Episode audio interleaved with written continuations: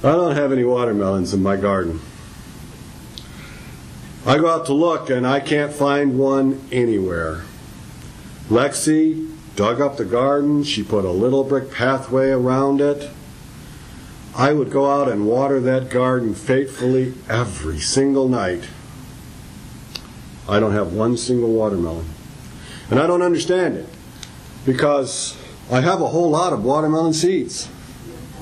And they've been sitting on that shelf since we started digging that garden.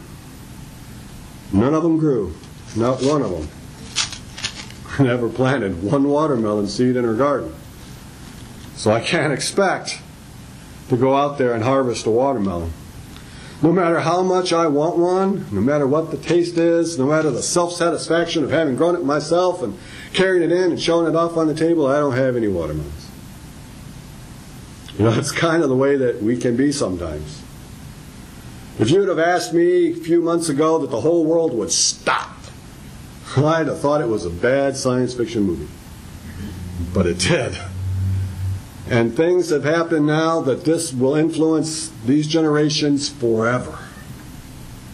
Things are going to be different.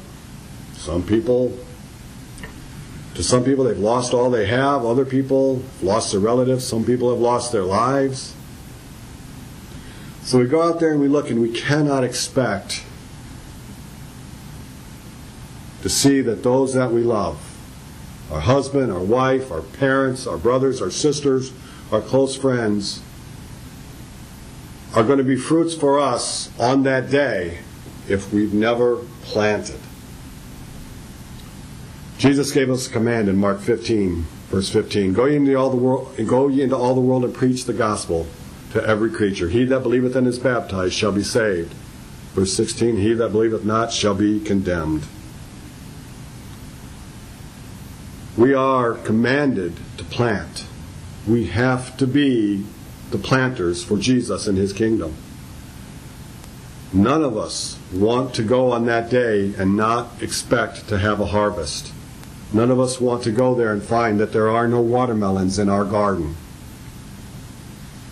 When I get out there, and I understand what it's like, because as a younger man, it was just terrifying to me to have to go out and to evangelize. But you know what? The greatest evangel- evangelizers that we have ever had in this congregation have been 10, 11, 12, 13, 14, 15, 16, who simply planted the seed by saying, Would you come with me to church? And we can open the door that way and we can begin planting that way. The youngest evangelist that I ever saw, I think, was five or six years old, who invited someone to church, and his script, and Leonard disappointed me tonight, but his script when he was out there was Jesus loves me, this I know, for the Bible tells me so. And he invited his little friend in the sandbox to come to church with him. We can get out there and we can do that. I have no idea what tomorrow's going to look like. I can't even guess what the end of the year is going to look like. This has been a horrible year.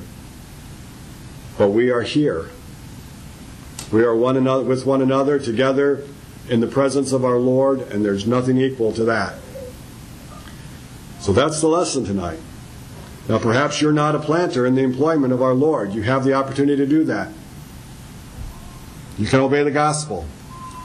If you believe that Jesus Christ is the Son of God, you're willing to confess Him before men, if you're willing to repent and change your life, go down in the water grave of baptism, you'll be fruits in the garden. Perhaps tonight there are things in your lives that are hindering you from doing that. If you wish, we can pray with you and for you for support. If perhaps there are burdens in your life you just need help carrying, we can do that too.